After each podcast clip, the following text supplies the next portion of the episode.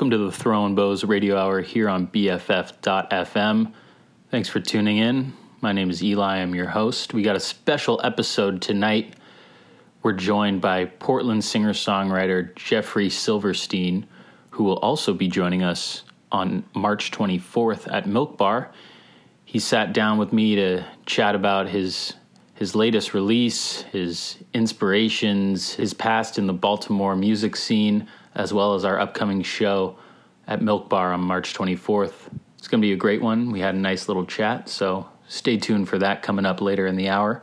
What you just heard was the latest single from Pendant called Static Dream off his upcoming record Harp. Crazy, crazy music from that guy. Very different from from his previous releases, but I am here for it. Really stoked to hear what this record has in store. Let's uh, let's keep moving with some more new music. Here is Dead with their latest single Bad Love.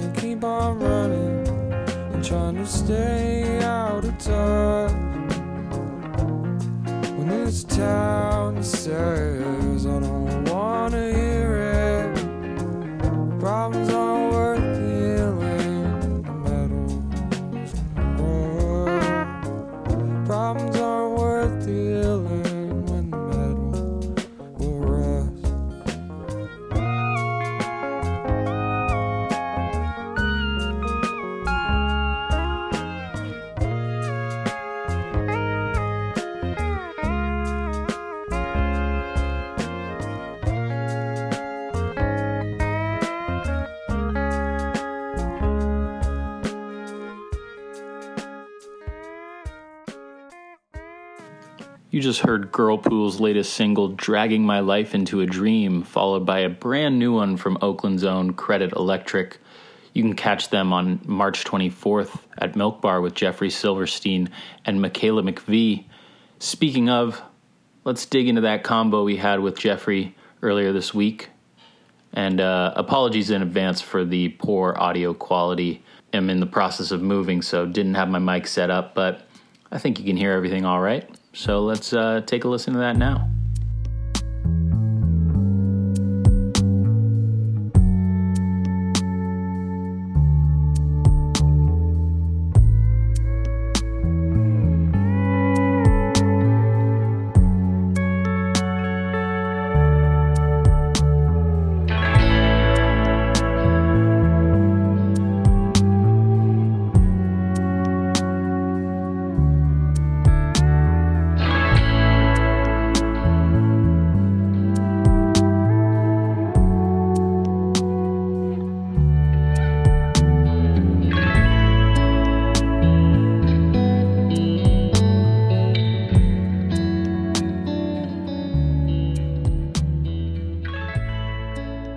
Welcome to the to the Throwing Bows Radio Hour, Jeffrey Silverstein. Thanks for for coming on and chatting with me, man.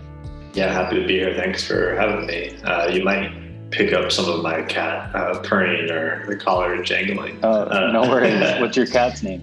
Uh, this is our older cat, Veda, uh, and then we have another cat named, named Willoughby. Uh, so yeah. Nice. So you are a Portland-based singer-songwriter. Are you are you from the Bay Area? Were you playing here before? I've played under my name in the Bay Area one other time, but uh, I'm Yeah. originally from. I grew up in New Jersey and then went to school and lived in Baltimore. Um, stayed in Baltimore for a bit, and that was kind of where I was first um, in the band. That was, you know, touring and um, kind of figuring out how to do all that. And it was like a really exciting time to be in Baltimore during all that. It was kind of like the early days of, of Beach House, Dan, Deacon, Future Islands, White Oak. I mean, it was really kind of remarkable to kind of like get to be kind of in the mix, you know, and, and perform Yeah. with some of those artists. And then, um, then Was there like a strong scene Yeah. with all those artists as well, like locally?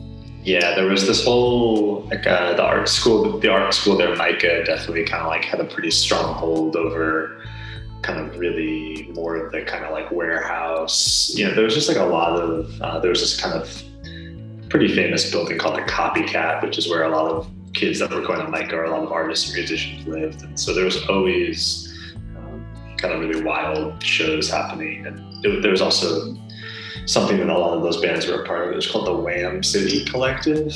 Um, so anyway, but yeah, so I was in a band out of Baltimore for a while, and then moved to New York. That band kind of came to a close. Was in a duo out of Brooklyn for a, kind of the last couple of years that we were in New York, and then yeah, so my wife and I lived in Brooklyn for about six years, and been in Portland for about this summer will be five years, and I would say uh, this is where Portland is where I really kind of started to perform and record and, and uh, release things under my own name. Gotcha. Yeah, it's I, I asked because I saw your your Twitter handle is Future Myth, and I I booked a band called Future Myth quite some time ago. And I wasn't sure Really? if that was if that was you or not.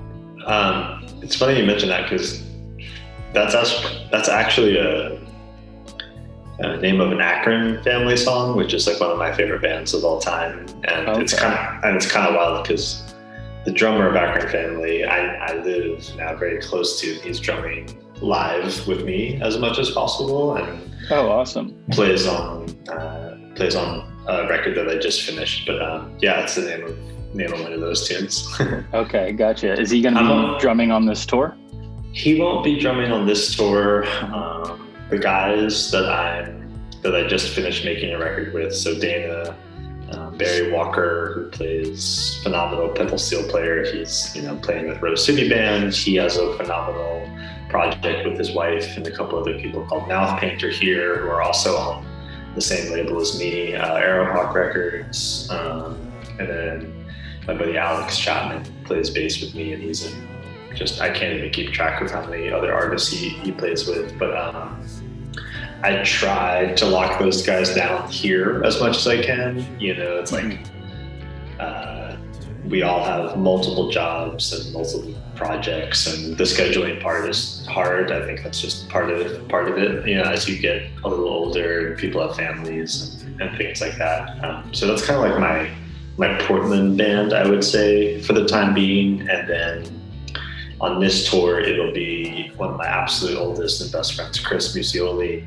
uh, drumming. He was the drummer of the band I was just speaking about uh, at Baltimore. So it's kind of cool. I'm kind of like, now that we're both on the West Coast, I kind of have this neat opportunity to like, for us to play music together again. I was down in LA at the end of October um, performing, and it was the first time that we played music together in probably, you know, like 10 years or something. So it was like, just really cool, kind of like looking at each other. So much time had passed, but kind of none at all, too. Right. That's Yeah. awesome. And you mentioned that you have you just finished a, a record. Yeah, yeah. Um, so I recorded the past, this most recent one, which, you know, given all of the many challenges that come with, you know, putting a record out, um, I don't, you know, I don't have too many details around like when I'll announce that one, but I recorded it um, at the same studio that I put out uh, the previous two releases with uh, the EP from last year, my first full length, You Become a Mountain, which came out in 2020. Um, so my buddy Ryan Oxford plays in a band called here at the Portland called Y La Bamba, who are um, incredible. And um, Ryan seems to just be the kind of like epicenter of like good music happening in Portland. And his studio is like this really kind of perfect middle ground between it has all the things you need and some really special stuff to the space, but it's not like so overtly fancy. So you just really feel like you're making a record, but you're also just like really just hanging out. It feels very like community driven, and so I just mm-hmm. felt really comfortable there. And it's nice to have kind of like I keep building. It's kind of like I've, I've found people that I really trust and love playing with and working with here, and I think I'm kind of like just like building on that trust in those relationships, plus simultaneously kind of welcoming new people in. Like playing, I, I normally the past couple of releases have been just more like drum machine. So this record will be the kind of first like full band record, you know, uh, with, awesome. with, the with the addition of Dana on drums. Yeah. Mm-hmm. Yeah, and I definitely I, I want to talk about Torii Gates, your your last EP. I mean, but before we dig into that, what sure. you know with with this new record that you you just locked in, what have you been kind of listening to? Like, what's been inspiring you as you as you wrote it and recorded it? Um, it's kind of just like, hmm, that's a good question. I would say it's like kind of just another continuation of me getting like like kind of even deeper into both kind of like instrumental and perhaps ambient music and while simultaneously also like really starting to dig deep on kind of like country and country funk mm-hmm. and things like that and just um, so yeah i just uh, i have like a, a radio show and I, I dj out a little bit and a lot of what i play is kind of that like i don't know loner folk, psychedelic folk, you know. Um, it's actually, I don't know. It's so funny. I just got this in the mail today. So here's yeah. something I've been listening to yeah. a lot of. Um, but uh, yeah, and then I don't know. I think I kind of go through seasons where I'll be more in just like a not necessarily like playing guitar as much, but just kind of like listening to a lot of music and writing down words and phrases and collecting kind of smaller ideas. And, um, I mean, I don't know, I kind of normally like given my teacher schedule, you know, certain breaks or summertime is when I feel like I wind up actually having the mental space to write in a way that feels like meaningful and like that I'm not just like kind of like squeezing it in. Right. Yeah. And you you flashed the the Ry Cooder record there. I, I, haven't dug into him too much, but I, have been searching for the the Paris, Texas soundtrack for for quite some time. Is that and and definitely like listening to your previous work, it has that kind of cosmic country feel to it. Is that yeah. a lot of what you're in, inspired by in general? It, it is, and I think that's become it's like weird because I think like there's been this influx. I think of just like artists incorporating you know pedal steel into their sound, or like mm-hmm. almost I guess a little bit more kind of like I think country is I feel like almost like creeping a little bit more into indie again, and, totally. and, really, and I think some really kind of interesting and inspiring ways. So um, yeah, I do listen to a lot of that music, and um, mm there's that record. Uh, I think it's called Cosmic Partners, and it's Michael Nesmith, uh, who you know sadly passed recently with mm-hmm. Red Rhodes, and um, I don't know. He kind of just talks about like like almost like why would you only make like traditional sounds? Like why wouldn't you try to like just open you know kind of like open your mind up uh, a little bit? And that's kind of I think what that music represents is like just different entry points to like singer songwriters and yeah. We already did this. I was overland touring in my new Ferrari at just about 110. On the way home from a sophisticated party where I got a little drunk on gin. As the headlights cast a glow on the road, I heard a voice inside of me. Said you lost the light and now you're moving through the night.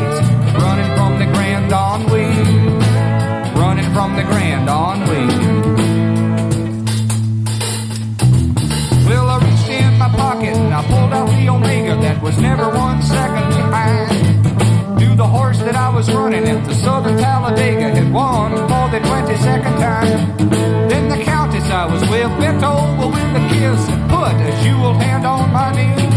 I knew I'd lost the light and I was moving through the night, running from the grand ennui, running from the grand ennui.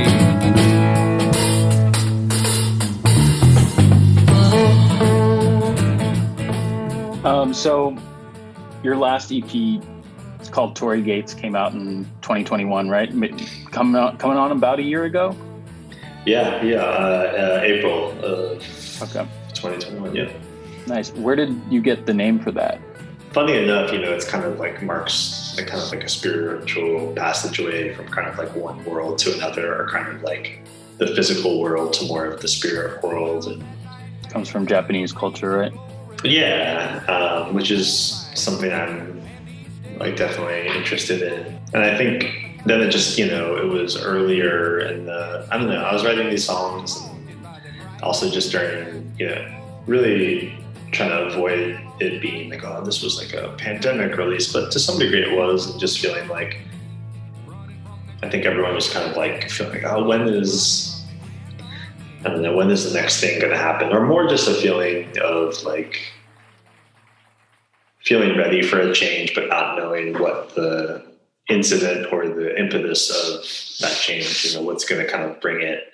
Um, so I don't know. Yeah, I just became interested in that copy, and then and then I just felt like once I kind of, I think for me having a song title or an album title is really something that kind of an album title. I think is what starts to like really help me hone in on having a little bit more of a clear artistic vision and kind of being able to like communicate oh well now this is how this song fits into that world and some of the images I hope to kind of bring to mind with certain songs or, or lyrics and things like that. And sometimes a song title, I think a lot of people ask musicians, right? Like, how do you know when a song is done. And honestly, sometimes it's like, well, just give it give it a name if you haven't already. And I, I think that can kind of help um, just tie you know tie things together. But um, yeah, then just started kind of noticing them, you know, in different different places and or just entryways to people's gardens around town. Um, right. Yeah. It definitely feels like you know not not to get too corny, but the the mm-hmm. music on that record definitely feels like you're entering a more spiritual place. Your, your music has definitely a a dreamy tone to it, and you know, I, I think it's it's fitting that you're a Portland artist because it sounds like the Pacific Northwest in, in spirit in a way. Yeah, and I don't. You know, that's just. I'm happy to hear that, and I definitely take that as a as a compliment. I think um, being out here has been good to us, and a lot of different ways. And um, I think I, I think I, you know, I've had a lot of different music experiences. Um, I've just done this for a really long time, and I think before you do like anything of value, you have to make a lot of really bad things. Like I've written plenty of bad songs. I've played plenty of bad shows yeah. I've played to nobody. I've played, you know, like, and I think all of those things matter. And I just think that like the fact that I have never really stopped, like more or less, so I've kind of just stuck with it is I think part of what has allowed me, I think over the past few releases, even though performing under my name is still like very new and scary. And I feel like I'm just at the start of something now. Um, I do think that all of those, and then plus kind of moving to a place that started to really feel like home and just aligned with what we, you know, my partner and I were kind of looking for. I think all of that, I think, has allowed me to perhaps write with a little bit more clarity and, and um, perhaps communicate more of like who I am. Yeah, I mean, I think that's it's like the classic, you know, concept of failure being essential to success, and it really just applies to everything, especially art. If you're yeah, making I, something, you know, that yeah. you want to be good, you have to know what that is. Yeah, exactly. And it was funny. I, I, I write a newsletter called Door at the Top of Your Head that I put out every month. And this, I sent it yesterday and I realized that I think it was like nine years ago exactly. I played a record release show for the band I was in in Baltimore and I was in my mid 20s and that band like it was going really well like there was cool reviews and pitchfork and the new york times and festivals and like but I was like really attached to that stuff. You know, I was like really wrapped up in like more of that, and and I just feel like I was so wrapped up in that that I didn't I didn't know yet. Like it was just so exciting to me, and I was just like, yeah, this is like what it's all about. And I, I feel like I was just trying to get somewhere in a hurry, if that makes sense, with that project, because I started to get these little like hey, this means that you're like doing good, you know? And I just think I have a very different version of like what's what matters in regards to, you know, making art now. And it took me, you know, a long time to to get to that place and I still have a lot to learn. But um, I think I'm like hopefully I, I think creating from a, a different place. Back then, did the Yeah. desire to like capitalize on what was going right for you, did you feel like it ever compromised your art in any way? I mean, our band broke up after the record release show, and like Gotcha. there was a lot of factors involved in that um, that I can look back now and, and laugh about. Yeah, at the time it was like it was pretty it was pretty brutal how things kind of all like came crumbling. Uh, I was simultaneously learning like because that project started as like primarily like my songs and then kind of like inviting others in and still with a little bit more of like oh these are Jeff's songs and then it quickly it was my first experience of kind of them being in a large band. We tried our darndest, six people, so many different styles and tastes for it to be a little bit more of like other people bringing in ideas and more of a democracy and that and like um, I don't know. I just I think I was just building my band kind of leader skills and also then kind of starting to really even figure out like what is the type of music like I want to be making, you know. Um, so I feel like yeah, it was really hard when it um, you know when it kind of came to a close, but it also um, definitely gave me plenty of time to be like, yeah, well, well like what the heck, what the heck was that all about? Right. uh, yeah. Um, It's interesting talking to you now because you definitely have a, a sort of a sort of calm in speaking about the music that you make and the process that you have in making it.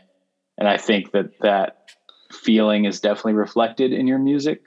I mean, obviously your your music can be classified as, you know, to dumb it down, vibey, or you know, you can call. I, I saw some some words online saying it's like Khruangbin, which I I can understand in terms of trying to find a a mass appeal uh, sure. focal point to, sure. to compare sure. it to. But I think there's just an inherent like relaxed quality to it. I mean, when I listen to it, I feel good. I feel relaxed. It's it's um No, thank you for saying that. It's it's funny that like those are like words that sometimes I'm like, dang it, when is when are people going to say that my music is like aggressive or you know? But but the matter of the fact is, is like I I like to listen to you know calming, relaxing sounds, um, and yeah, it feels like music that I want to be listening to and want to be making. Um, and that's the goal right there is to make Yeah. you want to listen to.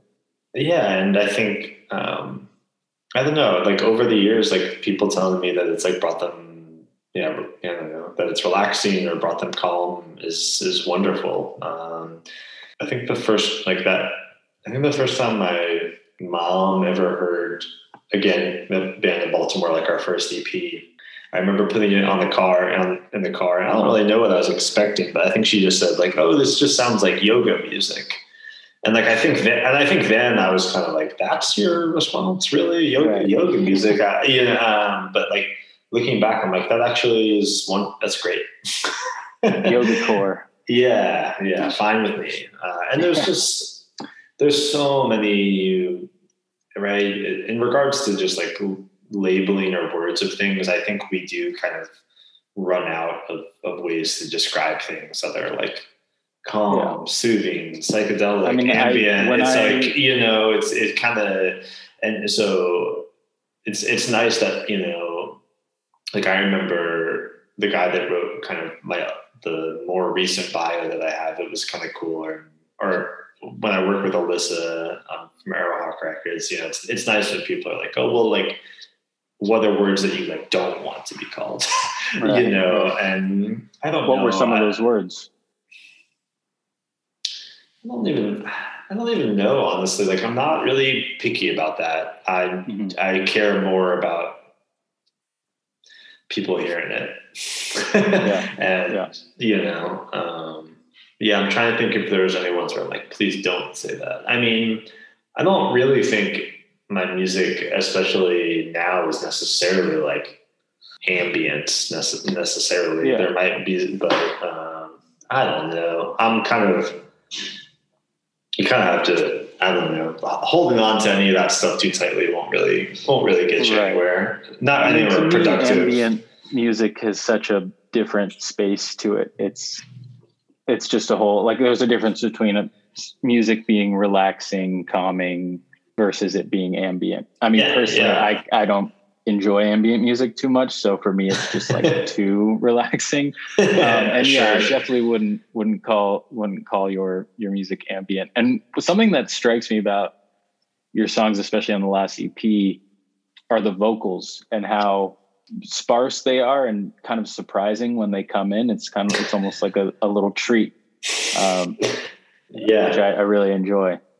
Yeah, I, I've always enjoyed that in other artists. Um, a really early example, I actually tweeted it just the other day, but like a really early example of that. Um, one of my all-time favorite bands um, and songwriters, Vetiver from the Bay Area, Andy Cabic. Um, uh, the song uh, "Been So Long," like it's just like a. It was. It was kind of like my kind of really turned me on to all that freak folk stuff, but it's just like a drone a very simple rhythm and lyrics that just repeat. And I think that and also Akron Family um, would have songs and it's just like the same phrase um, kind of over and over again. And um, that was kind of big for me, like realizing that you didn't have to like, you don't have to be overly wordy. And I kind of like that like kind of what you were saying that like the lyrics are a treat and i think it's something that like as i'm becoming more comfortable and confident with my vocals that i'm like oh well how about, how about a couple more treats? Uh, you know here and there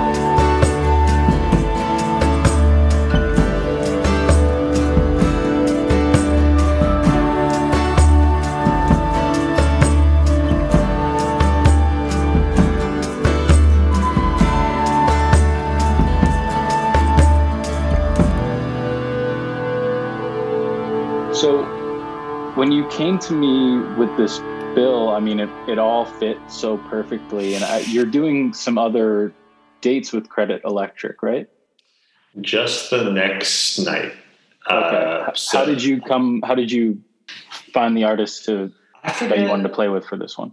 So the when I played SF the last time I got to tour, which was just a solo tour, I played at what was it? Hotel Utah, um, and I played with Michaela, and was just like so blown away. And she's on a label out of Oakland. What is it? Uh, Long Road Society, and I just remember thinking that it was just like a really cool kind of scene that they had kind of happening, kind of more on that like cosmic country kind of stuff going on too. So I was like, oh, that's neat. And I was just stayed in touch with her. And I forget how I came across Credit Electric, but just like right away, I was like, yeah, like I, you know, there's so much of that music that has a lot of things that, that wrote me in really quickly. And I think we were messaging on Instagram about trying to link up for some shows, and then um, I think, yeah, I think it was just that, um, and then so yeah, to get, and I think, um, uh, oh man, forgetting the credit credit electric band members' names, but I know the guitarist just played guitar with um, Michaela as well. So I feel like there's like a lot of like really cool kind of like crossover and we've all met in some capacity before. So yeah, it should Right. be, yeah, I'm really happy to be able to play two shows together. Yeah.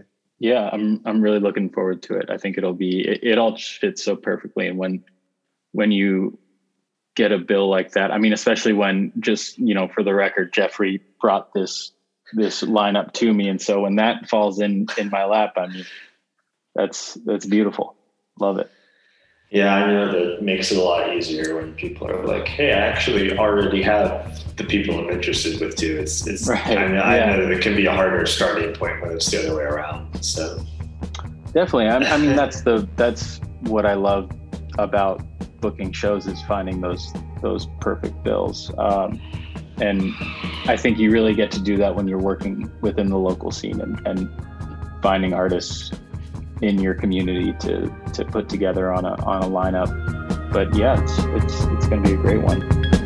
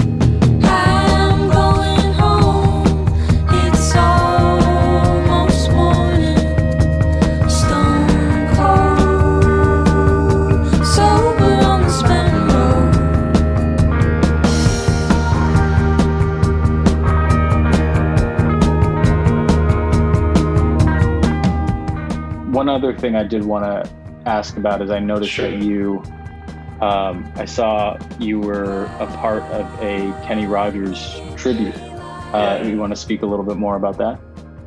Yeah, so last year um, I worked, in addition to releasing Torii Gates, a big project of mine was curating um, a covers compilation to one of my all time favorite albums by a guy named Ted Lucas, who is no longer with us, as a Detroit Oh, yeah. musician. And um, so I was able to get like musicians that I just absolutely loved um, to cover the album. And it was a really his, his self-titled album? yeah, but that record is in like songs with lyrics, and then you flip it over and it's instrumental. So that was another kind of gateway of like it doesn't have to be like one or the other, and it's like okay. And that's also interesting because when he tried to originally release that album, that was like too weird for people at the time. They were like, "Well, what is it? It should be one thing or the other." You know, they couldn't. People then couldn't like wrap their minds around that. Anyway, um, the small label that I worked with to release that is called Perpetual Doom, and they, um, my buddy Lou, uh, is just phenomenal and putting out stuff from.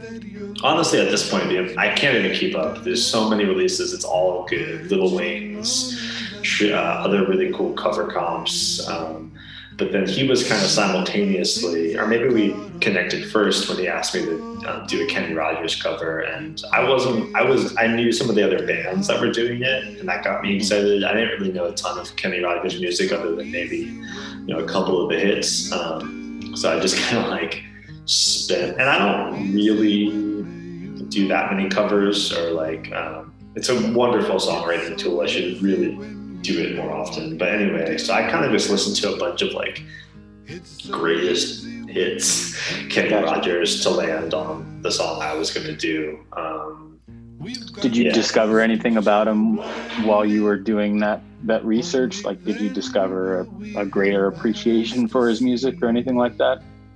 Yeah, I, I, I mean, I was like, I mean, I think again, I was just like, oh, I, I can listen to this in a way that like, I really, I can appreciate the songwriting and certain elements, not and not like. I think if I would have heard that music a long time ago, I might have lumped it into like a certain kind of like cornier camp or something, you know. Um, but then I, I actually, I, you know, I was listening to it, and so the song I did, I was like, oh, that's a Kenny Rogers original because it says Kenny Rogers, but I forget who originally wrote the, the tune I did, um, "Share Your Love with Me." But there, I mean, but the band does a version of that song. Aretha Franklin does a version of that song, and so I found out this afterwards, and I was like, shit, those those are some heavy. heavy hitters and like here I am trying to cover it um, but You're in both, good company. yeah, yeah. I guess that's that's a, that's a nice way, nicer way to look at it than that was. Um, but yeah, that's a really cool, cool tune, and um, that was like a really fun experiment, and also just like remote recording. I recorded um a lot of the kind of like basics myself, and then everyone was still deep and just kind of like not gathering lands, you know, when we were when we were doing that. Um, and was able to get my buddy Gabe, who plays in the band Wilder Maker from Brooklyn, to play saxophone on it too, which is really cool. So Awesome.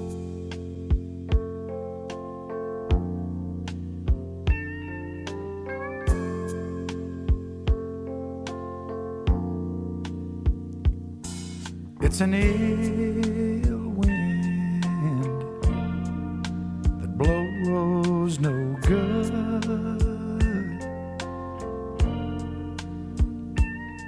And it's a sad heart that won't love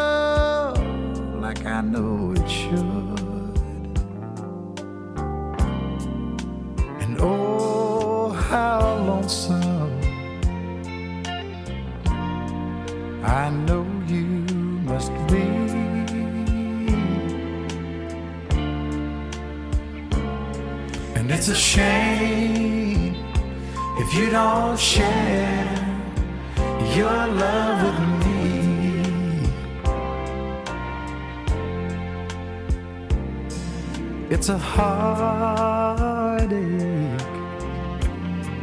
when love is gone,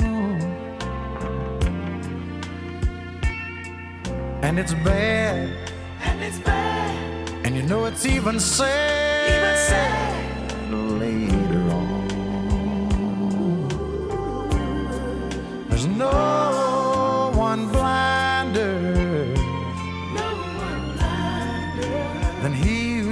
And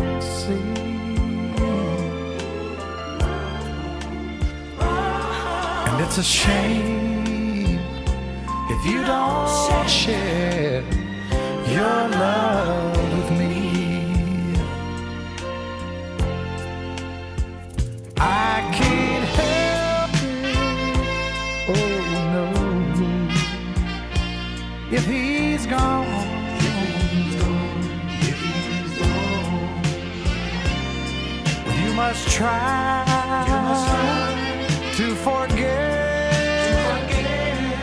must live on. And oh, how lonesome, I know you must be.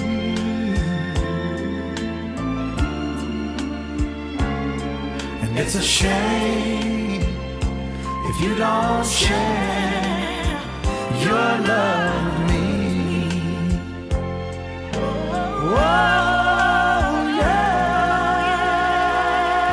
it's a shame if you don't share your love with me.